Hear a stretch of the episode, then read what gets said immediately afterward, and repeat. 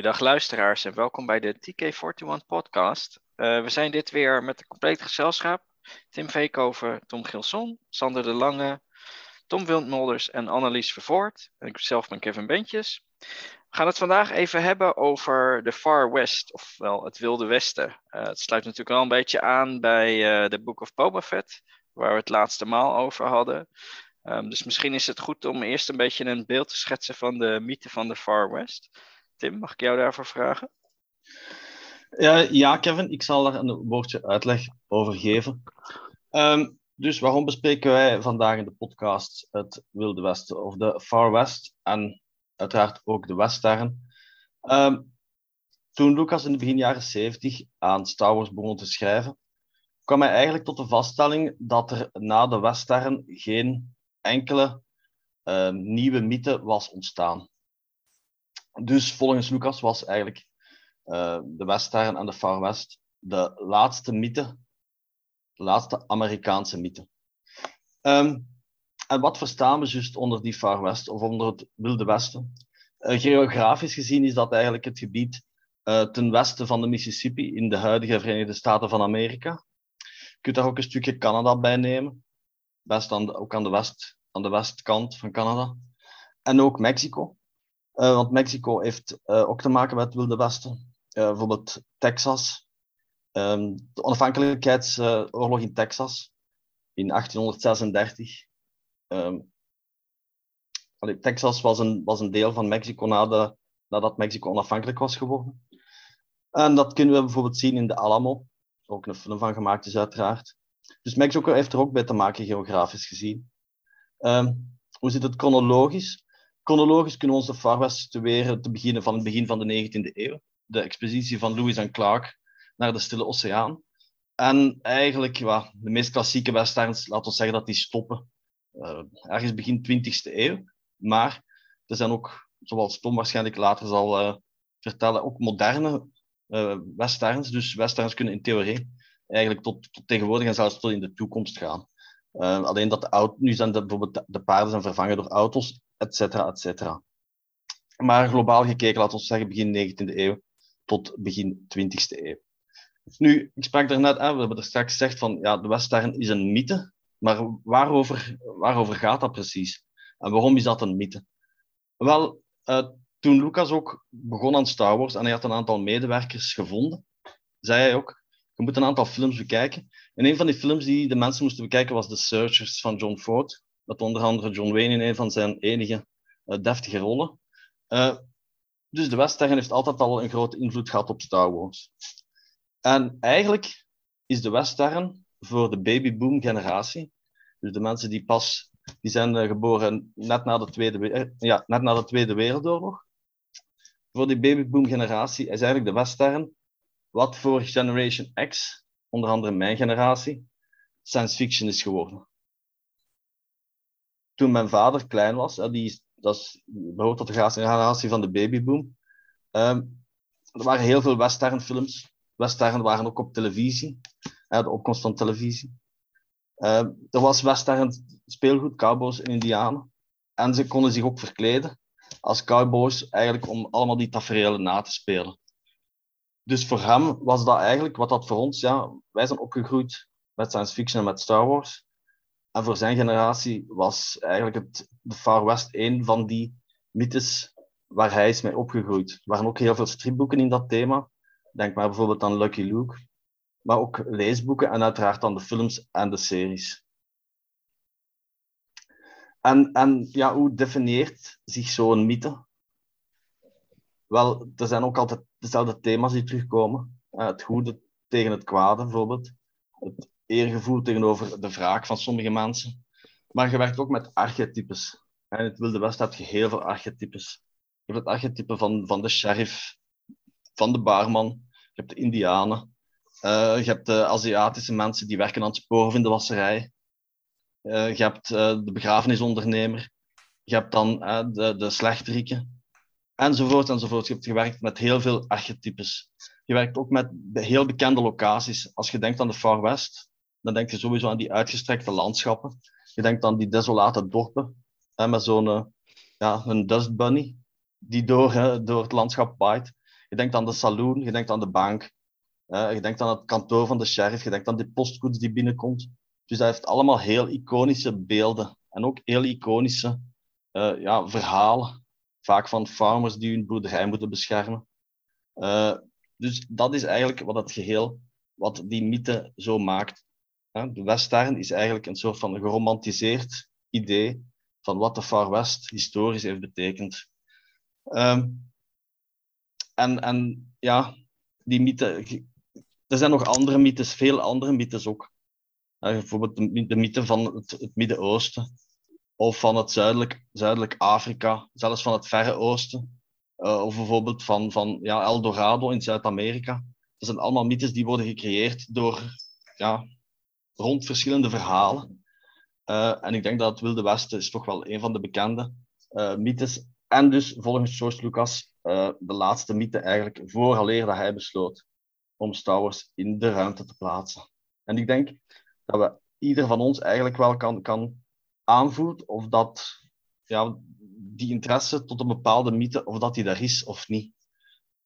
Ik denk dat dat gevoelsmatig vooral is. Zou je, zou je ook zeggen dat uh, uh, de Far West dan een van de belangrijke mythes is die een invloed heeft gehad op hoe Star Wars in elkaar zit? Of, of kun je nog andere...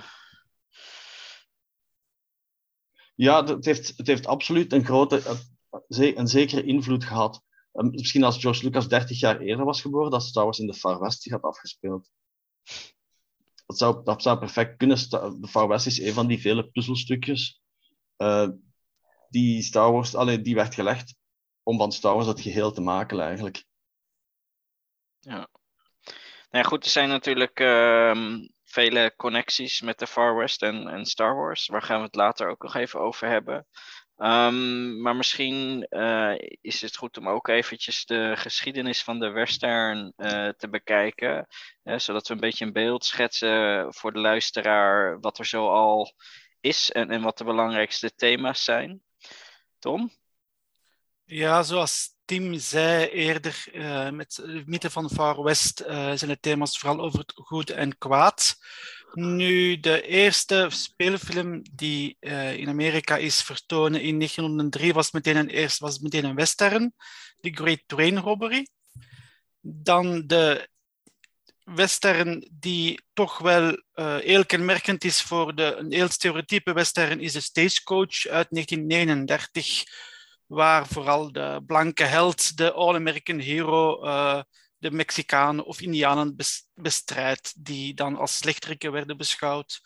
Een niet onbelangrijke rol is toch wel voor de vrouw weggelegd in die films, want die werden nogal stereotypen weergegeven als um, vrouw in nood, veel als een weduwe, een echtgenote of een prostituee die dan moest door de held worden gered. Nu, de lone gunslinger of bounty hunter, zoals, zoals vele helden waren in die films, kon ook wel een officier zijn van het voormalige Amerikaanse leger, zoals in sommige films van John Wayne. In 1960 uh, eh, brengt John Sturge The Magnificent Seven uit. Dat is een remake van uh, Akira Kurosawa's The Seven uh, Samurai. Nu, in de jaren 60 gebeurt er wel iets in verband met een televisiescherm, waardoor dat er heel veel series naar het televisiescherm verhuizen, zoals uh, Rawhide, Bonanza of Lone Ranger, waardoor dat de westernfilm in de cinema uh, wel doodbloedt. Nu, in de jaren 50 komt er een subgenre uit, een zogenaamde uh, anti-western of voor de kenners onder ons revisionistische western komt eruit in de jaren 50, waar dat uh, niet alles goed of de sheriff bijvoorbeeld heel kwaadaardig kan zijn. De Indianen en Mexicanen komen wat sympathieker over. Uh, de film, dat zou de mijlpaal geweest zijn, is High Noon in 1952. Ik ga daar niet te veel details over zeggen, maar uh, die is te bekijken waard uh, als je geïnteresseerd bent in een ander soort western. In Europa was er in 1964 een verrassing, een verandering, excuseer, de zogenaamde spaghetti-western, van Sergio Leone, die de Dollars-trilogie uitgaf, waaronder de films A Fistful of Dollars, For a Few Dollars More en The Good, The Bad, The die, we, die iedereen kent, denk ik toch. Die waren vooral veel gewelddadiger en grimmiger dan zijn Amerikaanse tegenhangers. Ook Once Upon a Time in the West mag ook worden benoemd. De drie uur durende wraakfilm is een film waar de weduwe ook wel haar mannetje kan staan. Dus de vrouw wordt hier niet zo stereotypisch voorgesteld, vind ik, al is ze wel een weduwe. In de jaren zeventig ja, waren, de, waren de mensen de films een beetje beu. Dus die werden dan ook een beetje niet meer uitgegeven. En zeker zoals Tim zei, toen George Lucas met Star Wars begon, was het genre zeker op zijn retour en was de space opera en de science fiction volop aan zijn beginfase. Er was een western revival in de jaren 80 en 90 met de film Een Silverado uit 1986. Dances with Wolves met Kevin Costner is zo'n western epos, kun je zeggen. Maar, het, maar de hoofdpersonage maakt dan vriendschap met een wolf en toen dan is zoekt tot een indianenstam die, die vriendschap sluit met een blanke officier van het Amerikaans leger. Ook te vernoemen is uiteraard Unforgiven van Clint Eastwood, waar ik ook niet veel ga over uitweiden. De films kan je allemaal zien op DVD, Blu-ray of op YouTube of ik weet niet waar in de jaren 2000 was er een voorzetting van de revisionistische western, dus de zogenaamde anti-westerns. Waaronder een belangrijke film daarvan is Django Unchanged van Quentin Tarantino. Nog andere films die te vernoemen zijn, zijn True Grit, ook een remake uit 1969, The Revenant met uh, Leonardo DiCaprio. Uiteraard zijn er ook een aantal series verschenen, zoals Deadwood in de jaren 2004 met Timothy Olyphant als sheriff, die het ook niet altijd naar, naar de wet gedraagt. En dan Hell on Wheels is ook een serie dat mag genoemd worden.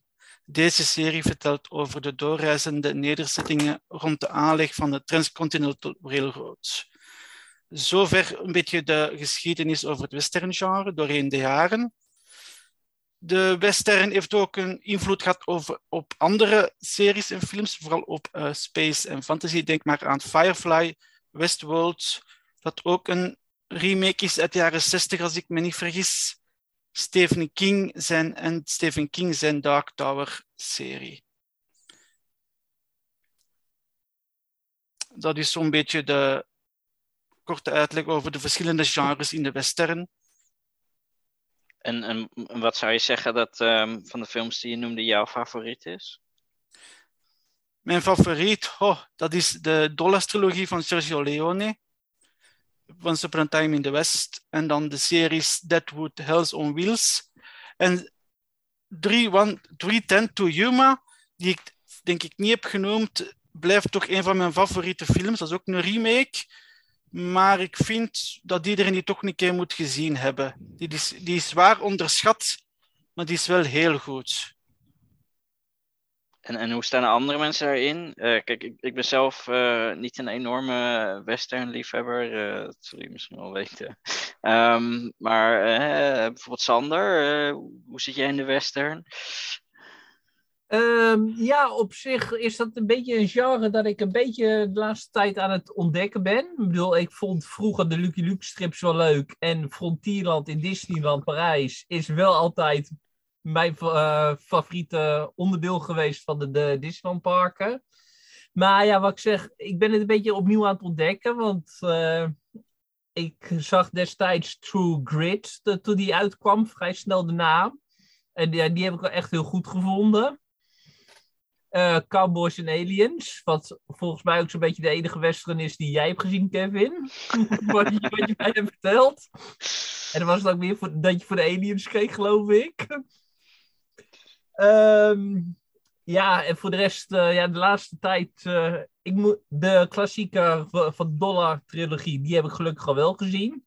Maar ja, helaas de Hell on Wheels en Deadwood, die staan bij mij nog steeds hoog op het lijstje. Maar ik heb wel een paar andere hele leuke gezien. En dat zijn. Ehm, waaronder ook een Scandinavische western. Ja, zou je denken van, is het wat? Maar jazeker dat dat wat is. Dat is The Salvation, waar Matt Mikkelsen in uh, de jaren 1870 naar Amerika toe gaat. En uh, daar wordt uh, tijdens een ritje ook weer op zo'n typische stagecoach. Wordt zijn vrouw verkracht en vermoord. En zijn zoon, zoontje ook, geloof ik, als ik het goed heb.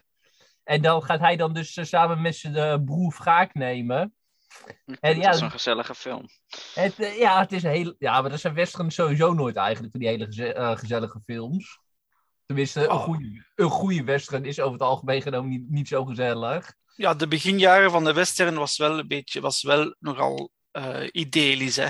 Het is vooral ja. de, laatste jaren dat het echt wel heel, heel donker, donker van thema is, de western. Wat niet slecht Ja, maar is, ik denk trouwens. dat dat voor alle, alle genres wel een beetje Ja, ja, ja, ja, ja, eh. ja. Klopt, klopt, klopt. Dus ja, de, die heb ik gezien die echt, echt leuk was. Ja, Unforgiven vond ik ook een hele goeie.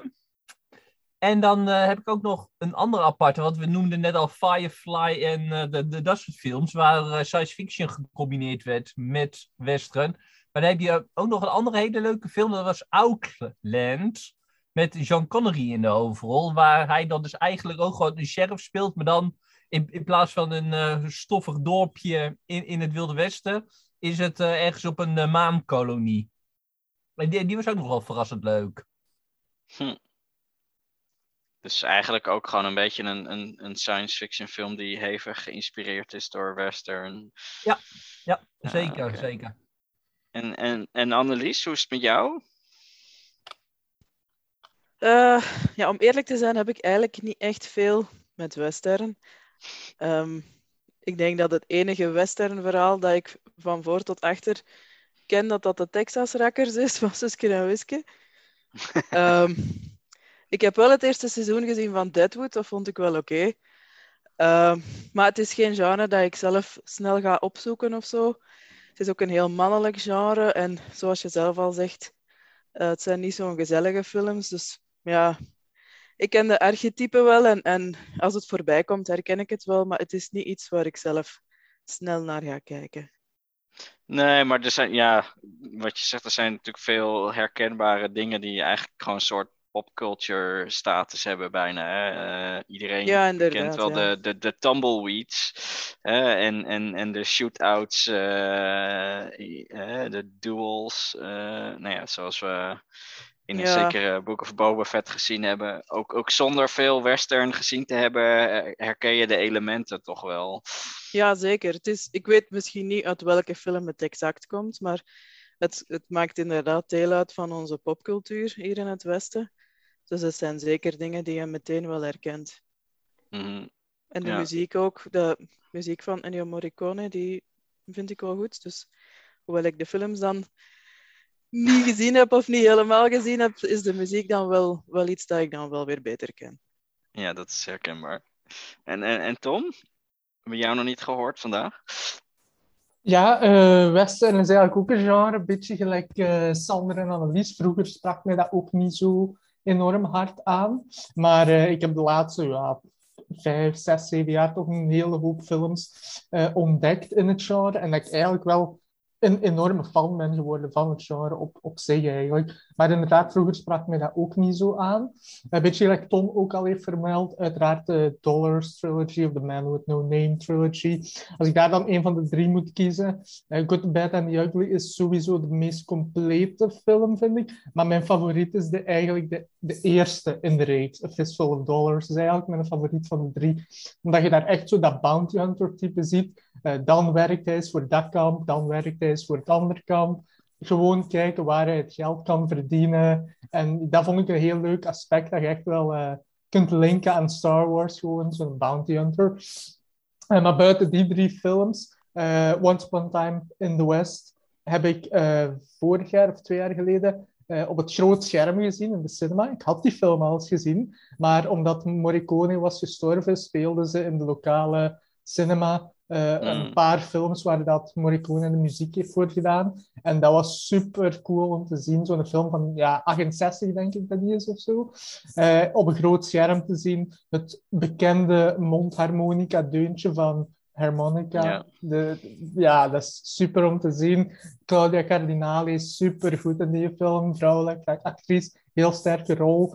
Eh, ja, dat was echt heel cool. Henry Fonda, super cool als bad guy, wat je eigenlijk nooit verwacht van zo'n acteur. Ehm, dus dat zou ik kiezen.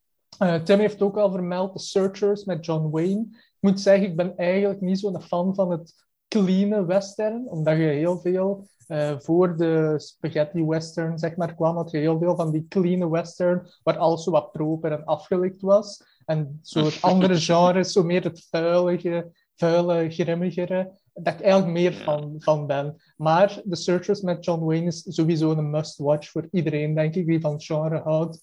Eh, dat gaat ook over een zoektocht die over zeven jaar, denk ik, duurt naar een vermist meisje dat ontvoerd is door de Apache. Ja, ook heel goed. Heel, heel goed. Met heel mooie opening en eh eindscènes. Ehm, buiten dat ga ik dan nog ook een paar zo andere vermelden, gelijk Blazing Saddles, wat eigenlijk een comedy western is van Mel Brooks, die ik super grappig vind, eh, met Gene Wilder in de hoofdrol. Ehm, ja, dat is geweldig. Ook de combinatie van eh, western met comedy werkt heel goed. Ehm, en ook iets wat we denk ik niet mogen vergeten, het duo van Bud Spencer en Terence Hill, die hebben ook een hele hoop westerns gemaakt. En ik denk, met als hoogtepunt is, is Terence Hill zijn eh, My Name is Nobody, wat ik vroeger heel vaak heb gezien, omdat mijn oom heel eh, grote fan was van die twee acteurs. En ehm, ja, ik heb heel veel van die films op zo'n cinemadoekje gezien in de livingkamer thuis. Ehm ehm, ja, wat kan ik nog zeggen? De Unforgiven, Alexander ook al had gezegd, heel goed. Maar ik denk dat de meeste heb ik dan wel ge- ge- gezegd dat ik denk heb gezien. Eh, er zijn wel nog zo oudere, gelijk Stagecoach heb ik nog niet gezien, maar dat is al dat is zo oud. Ik weet niet of ik dat zo goed zou vinden. Ik weet het niet. Maar de meeste, ik ben echt wel fan geworden van het genre, vooral door het, het eh, spaghetti western thema eigenlijk, het, het omdat dat eigenlijk me meer aanspreekt dan gewoon het propere, gewoon in het eh, algemeen. Maar, en, en het is een vraag beetje voor iedereen algemeen, is het dan ook zo dat je juist voor de, voor de, voor de mensen die vroeger niet zo'n fan van western waren, is het dan juist dat je eh, eens een keer een western bent gaan kijken om, omdat het een soort van hè, achtergrond is voor, voor Star Wars? Om, om, om, hè, om die links een beetje te bevatten? Nee, niet echt. Bij mij toch niet. Ik was Ja, eerder... Ik was de, met, met de, de westerns heb ik, ik ja, iets later ontdekt dan Star Wars, maar dat was echt puur interesse. Echt puur niet, niet om de connecties te zien met Star Wars. Daar was ik nog te jong voor. Ja, dat geldt eigenlijk voor mij ook. Ik bedoel, ik ben wel sinds de Phantom Menace, sinds ik Star Wars fan ben geworden, ben ik me wel meer in films gaan verdiepen. In de al- allerlei, al, al- ja, gewoon alle, al- alle genres. En ja, dan kwam ook op een gegeven moment, dan is inderdaad, dat, eh, dan dus True Grit langs, inderdaad. Maar dat is gewoon meer omdat die destijds toen uit was gekomen en niet specifiek voor de connecties. Ja, ik heb het eigenlijk, het, het genre zelf eigenlijk vooral ontdekt omdat ik dan, omdat eh, je weet, Star Wars heeft heel veel referenties naar westerns, dat ik dan eens dacht van, oké, dat genre sprak mij vroeger misschien niet aan, maar als je een connectie kan leggen met Star Wars, of, dan zou ik het misschien wel interessant vinden. En ook omdat mijn eh, interesse in film ook ja, door de jaren heen sowieso vergroot is, is dat gewoon een genre dat mij ja, na een tijd wel eens beginnen boeien gewoon. Eh, en, en ook willen leren ontdekken wat er allemaal in dat genre zit. Ja. En, en ja, we gaan, we gaan het zo hebben over, over echte connecties. Ehm, maar is het dan nu ook als je zo'n zo'n western film kijkt, dat je dan elementen herkent eh, die, die je bijvoorbeeld dan in Star Wars hebt gezien, die, die technisch gezien natuurlijk op western gebaseerd zijn, hè, maar dat je eigenlijk de connectie andersom legt? Nee, bij mij is het toch wel gewoon echt meer inderdaad van dat, dat ik Star Wars kijk en dat ik denk van hé, dat komt uit de Westen. Dan andersom. Als ik eerder zei, bij mij is dat... Ja, bij mij is dat niet... Ja, ik, kijk- ik kijk wel dat die western Maar ik, zie, ik, ik kijk niet naar die west. Ik blijf we- western zien omdat ik vest- fan ben van de westerns, maar niet om Mhm. zien van de connecties te zien van ah ja, kijk, dat kan ook in Star Wars. Dat kan Nee, ook nee, daar, maar het is niet, niet de reden dat je het ziet, misschien. Maar hè, het kan best zijn dat je als, je als je een western kijkt, dat je denkt: hé, hey, dat is een scène die ze, hè, waar ze wel redelijk eh, eh, goed geïnspireerd zijn geweest bij het maken van Star Wars. Ja, zeker, Eh, zeker. Dat kun je, zo kunnen er ja, uit de western wel, wel eh, een hele hoop halen, denk ik toch. Hè? Ja. Eh, heel veel. hey, Tim, we hebben jou eh, nog niet gehoord over je favorieten. Kan je nog een beetje toelichten? Eh, ja, ik wil ook nog iets toevoegen wat dat Tommy zei van Once Upon a Time in the West. Omdat er één heel een fantastische scène in zit. Als Claudia Cardinale uit, het, uit die trein stapt. En je ziet hij, allee, de muziek van Morricone, een heel mooi thema eigenlijk. Zij gaat dan eigenlijk dat station binnen, of ze gaat langs het station. En te- tegelijkertijd, ja, die camera die gaat naar omhoog. En je krijgt eigenlijk een heel wide shot van dat, van dat stadje waar dat zij is aangekomen een fantastisch, fantastische shot eigenlijk in die film. Eh, ja, ik heb, ik heb redelijk wat westerns gezien. Eh, belangen niet allemaal, uiteraard ook niet. Vooral dan door mijn vader doorgegeven. Eh, vroeger gaven ze dat ook regelmatig op tv. Eh, de films van Sergio Leone van Clint Eastwood vind ik heel goed.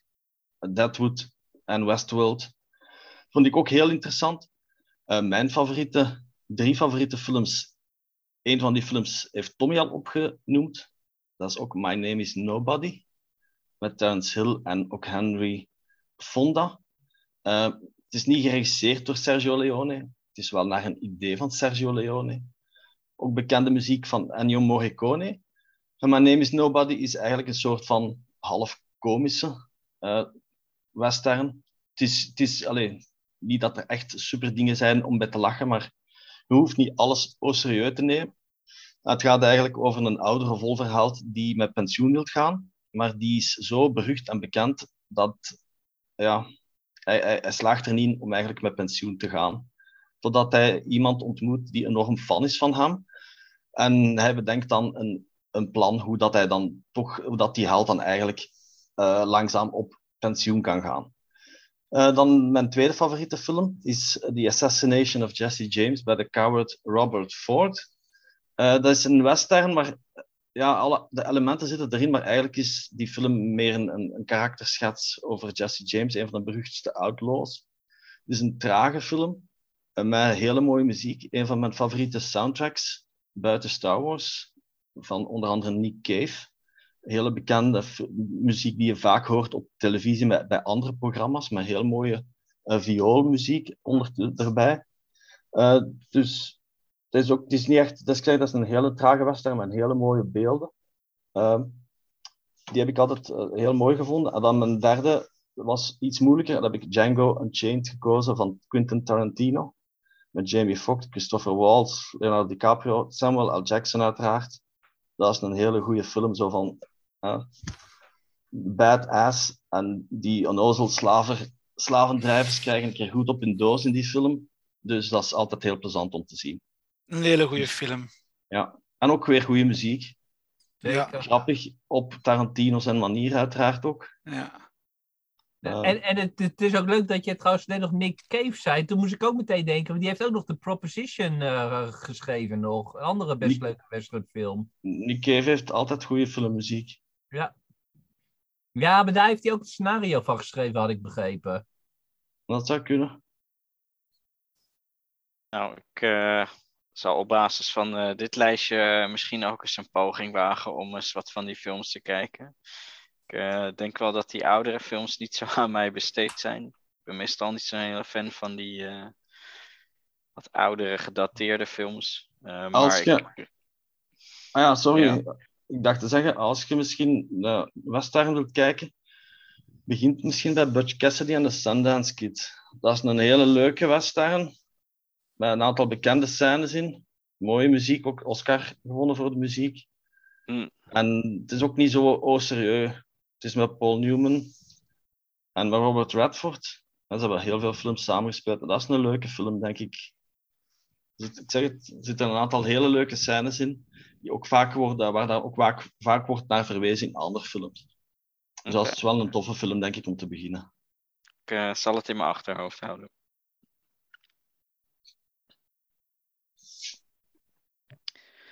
Oké, goed. Nu hebben we het een beetje gehad over eh, hè, het western als geheel en, en de films. Ehm, maar dit is natuurlijk een Star Wars podcast. eh, dus laten we het ook vooral over Star Wars hebben. En dan met name natuurlijk over de connecties van western met Star Wars. Eh, ik heb Bo- Book of Boba als ook genoemd. Dat is een vrij recent voorbeeld waar redelijk wat verwijzingen naar westernfilms in zitten. heb ik zo het idee, zonder ze alle westerns gezien te hebben. Ehm, maar er zijn vast eh, andere mensen hier die eh, daar wat een en ander meer over kunnen vertellen. Eh, mag ik bij jou beginnen, Tim? Het eerste wat ik heb opgeschreven, en dat gaat niet alleen over het Book of Boba Fett, maar dat is de kenmerkende kledij uit de westerns, die we wel in een aantal personages uit Star Wars zeer prominent naar voren zien komen. Eh, bijvoorbeeld bij Han Solo. Han Solo draagt eigenlijk gewoon een kleed, de kledij van een gunslinger. Hij heeft ook die holster die redelijk laag hangt, ja, zodat ze gemakkelijk in een blaster kunnen trekken. Eh, die broek, de hoge laarzen, ook eh, die vest zonder mouwen. Dus Han Solo is echt een copy-paste gunslinger. Er zijn ook andere personages die eh, zeer kenmerkende kledij dragen uit het Wilde Westen. Eh, Tobias Beckett is niks voor niks ook een van de mentors van Han Solo. Hij heeft dan die lange Desperado-jas aan. Dat is ook een duel met twee pistolen eh, dat hij vecht. Dus Beckett uiteraard ook. Eh Cat Bane, dat is heel duidelijk. Ja. is ook gebaseerd op personage Angel Eyes, gespeeld door Lee Van Cleef. In een van de films van Sergio Leone. Ook een zeer kenmerkend personage met zijn hoed, uiteraard. Hmm. En Cobb Vanth, hè, gespeeld door Timothy Olyphant in The Book of Boba Fett, draagt ook zeer kenmerkende western kledij, met zo die, ja, die half open eh, kraag aan zijn vest. Eh, dus dat zijn bijvoorbeeld ja, een aantal voorbeelden van personages. Zelfs Lando Calrissian, zeker in Solo, zou je kunnen eh, nog verwijzen naar western als een soort van, ja, meer zo de, de, de ja, als Lando eigenlijk effectief is, een gokker. Iemand die vooral in de saloons en in de kantinas veel succes heeft met poker. Die mensen, ma- mannen waren ook vaak iets deftiger gekleed. Eh, Hmm. dus zelfs Ja, Lando ja. Calrissian zijn kledij kun je daarop terugbrengen. In sommige gevallen. Niet zijn militaire kledij, maar zijn kledij die hij meer droeg als smokkelaar of toen hij zogezegd een, sport, een sportman was geworden.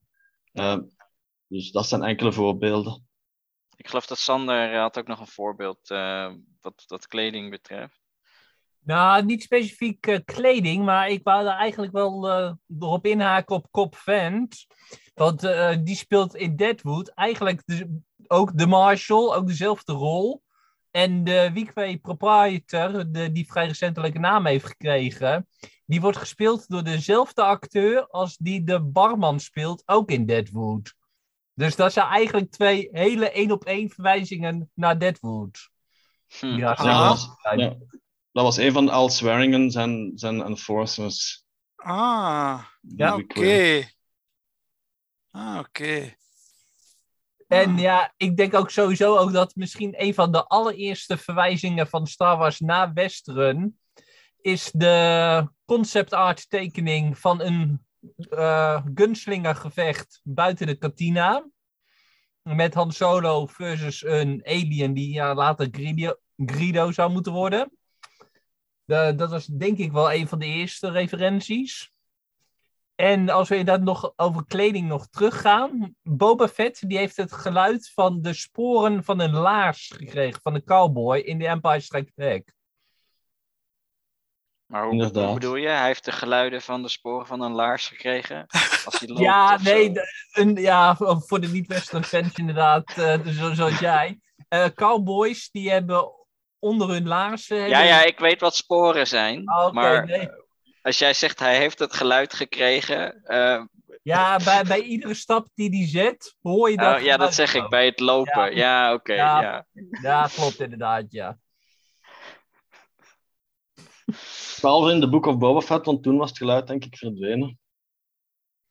Ja, Ah, ja, Bij, de, ja. Bij, de, bij de eerste keer inderdaad dat, dat we Boba Fett zagen lopen naar eh Fennec eh, die, die gewond op de grond lag, dan hoorde je dat wel. Maar toen was het echt Ja. een, een subtiele hint nou, van dit is Boba Fett, voor degene die een beetje Mm. hebben opgelet. Maar inderdaad, later hoor je dat niet echt meer terug, inderdaad, helaas. En eh, eh, ik, ik geloof Tom heeft vast nog wel meer eh, eh, leuke connecties kunnen vinden. Eh, ik heb kunnen vinden een connectie van, met Star Wars. eh, is vooral eh, Silverado, dat is een film uit 1986. De- die is geregisseerd door Lawrence Kasdan. Dus door iedereen wel bekend als een van de schrijvers van The Empire Strikes Back.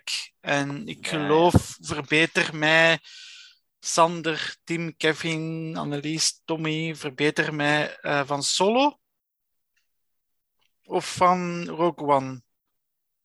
Solo. Return of the Jedi ook, en ook meegeschreven aan The Force Awakens. Ah, voilà. Dus die, die heeft die, eh, die heeft die net eh, film geregisseerd in 1986. En wat heb ik nog kunnen vinden? Ja, dat is ongeveer wat ik, wat ik, eh, eh, persoonlijk ervan heb onthouden heb. Nou ja, een, van de dingen die net al genoemd was, eh, is natuurlijk dat de gunslinger-gevechten. maar die vonden meestal natuurlijk plaats buiten de saloon.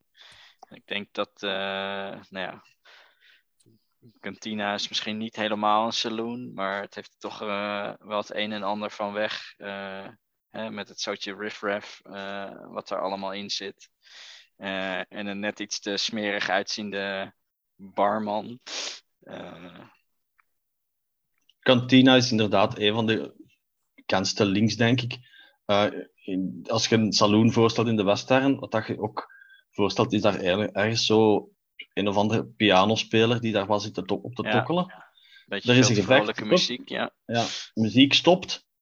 Die event die wordt, die is doodgeschoten, wordt afgevoerd en de muziek begint opnieuw. Dat is Ja. wat we zien in, in een New Hope ook. Ja, die muziek gaat Mhm. gewoon verder, die mannen zijn daar gewoon. Dus dat is een hele duidelijke link ook naar Westerns, de kantina-scène. Ja, dan kun je ook in Jabba's Palace ook, hè, in Return of the Jedi. Die muziek stopt, stopt toch ook als, als er... eh, Ja. Als, eh, dus, en dan gaat het ook terug verder, hè, als Ola in de Rancor Pit of zoiets, of Luke Skywalker binnenkwam, dan stopt dat ook in één keer. Dus eh,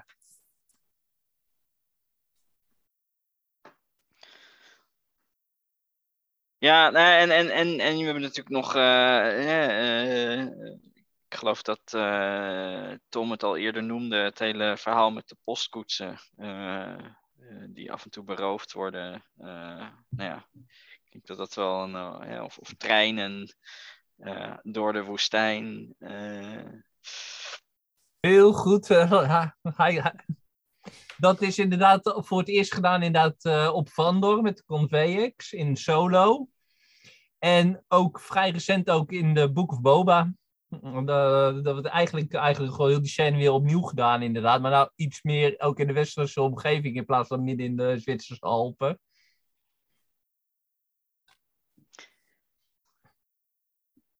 Wat ik verder nog, want ik heb nog, nog wel wat dingen opgeschreven. Dat is de, de, de wetteloosheid die we eigenlijk terugvinden in de Far West, in de Western. Die vinden we ook terug op eh, bijvoorbeeld ja, Tatooine en op Jakku. Want op Jakku zit er ook wel een zekere Constable Zuvio. Uiteindelijk heeft Ja. die eh Kyuzo niks tot weinig te zeggen. Maar ja, Tatooine, dat is, Tatooine is eigenlijk puur de Far West. Eh, daar is helemaal al geen, geen, lijken helemaal geen wetten te zijn. Allee, totdat Boba Fett de daimo van Mos Espa werd. Ehm, dus elke keer als je Tatooine ziet, dat is, dat is, ja, dan zit je in de Far West eigenlijk. Maar hebben we diezelfde vibe ook een beetje eh, op andere locaties dat geen eh, zandplaneten zijn? Want eh, we noemen nou ook Jakku, wat natuurlijk ook wel een, een, een leuk voorbeeld is.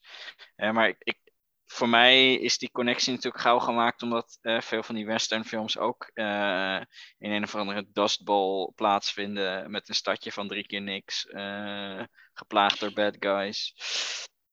Eigenlijk als Sander zei op Vandor, hè. Vandor is eigenlijk ook Western, maar dan in het sneeuwlandschap. omdat er is ook altijd in de westerns heb je ook een deel in dat zich in het noorden afspeelt, in de Rocky Mountains. Deel van Canada met die pelsjagers.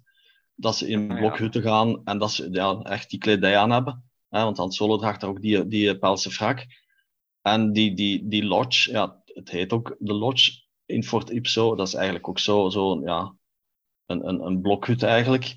Uit, uit, dat kun je ook terugbrengen naar de Far West. En dan zeker dat die kaping van de, van de Convex, ja, dat is, dat is 100% Western natuurlijk. Zelfs, zelfs de, de, de Cloud Riders van Amphis Nest. En eh, dat, Ja. in hun thema is eigenlijk zo een beetje terug te brengen tot, tot inheems, tot de inheemse bevolking. Ook al zijn ze dat eigenlijk niet, maar ze willen dan die illusie werken, wekken dat ze dat wel zijn op dat moment. Dus eh, ja, dat is ook een hele grote western vibe.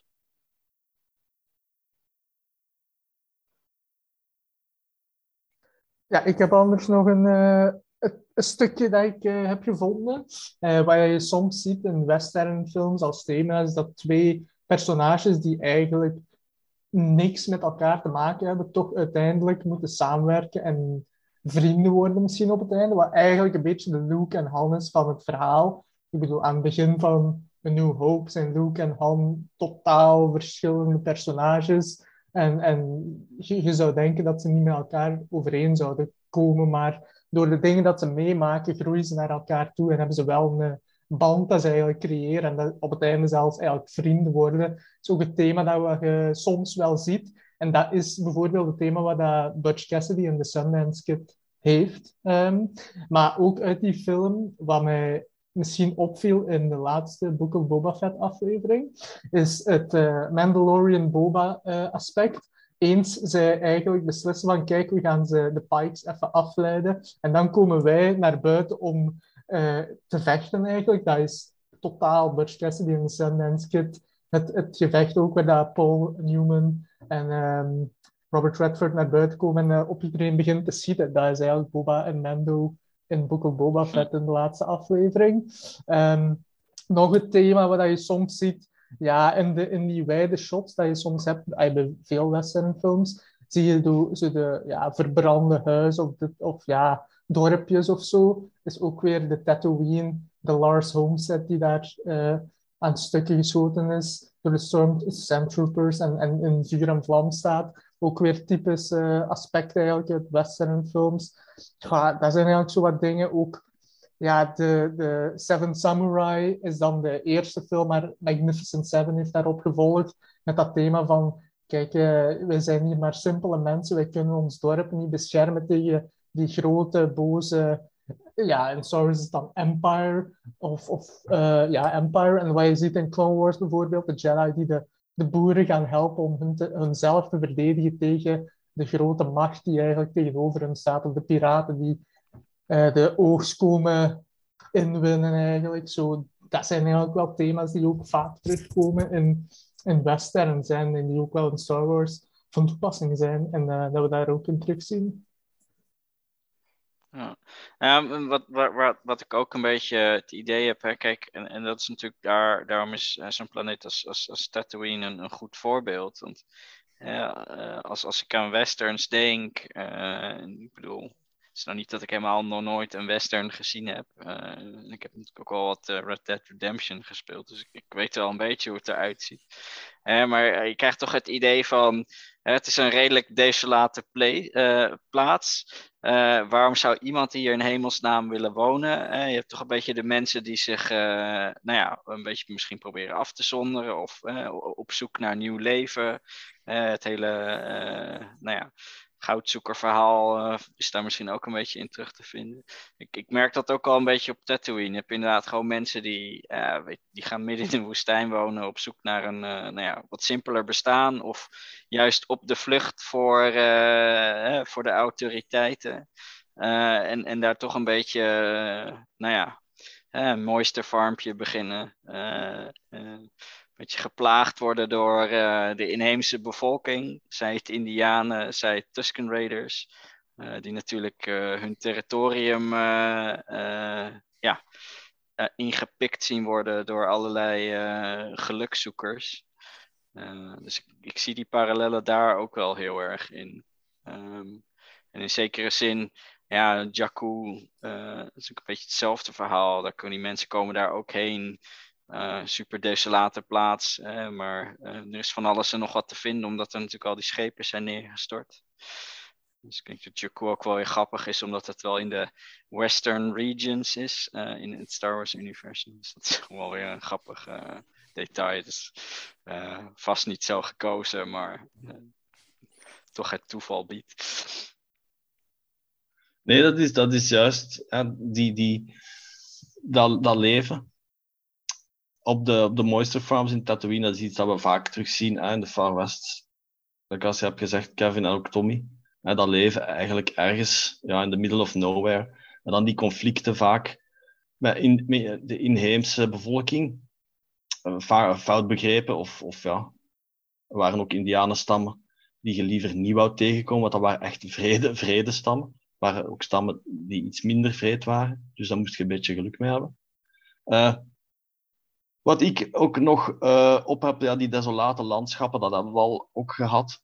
Uh, dat is bijvoorbeeld dat zelfs, zelfs de Dead Star in de New Hope op het einde, kun je eigenlijk zelfs bekijken als een soort van metafoor voor een locatie. De gunfight at de OK Corral is ook een bekende western. met een een heel spannend einde. Voor de rest van de film viel die nogal tegen, vond ik. Maar dat einde is interessant. Dat dan alle personages elkaar gaan beginnen te beschieten.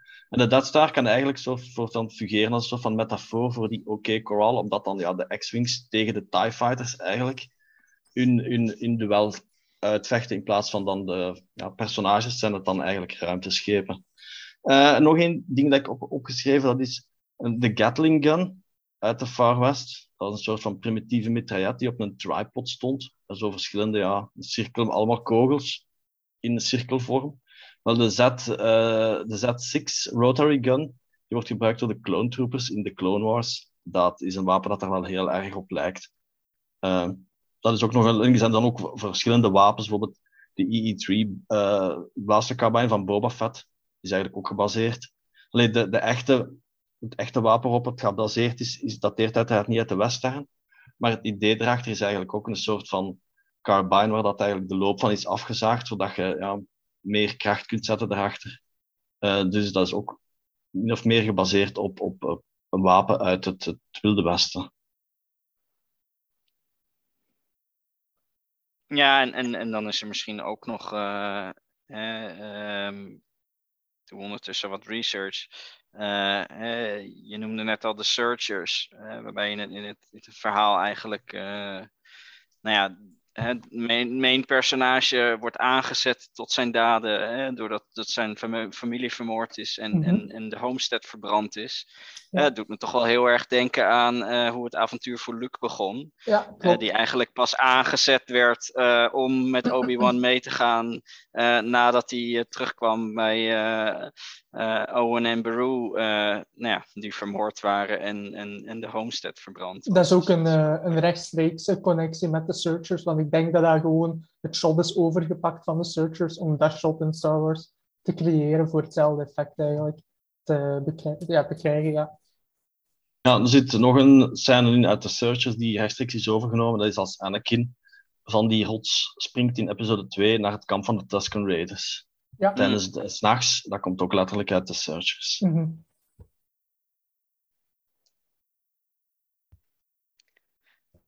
Zijn, zijn er nog andere uh, dingen die, die zijn opgevallen aan, nou ja, misschien, misschien niet zozeer scènes, maar uh, andere elementen?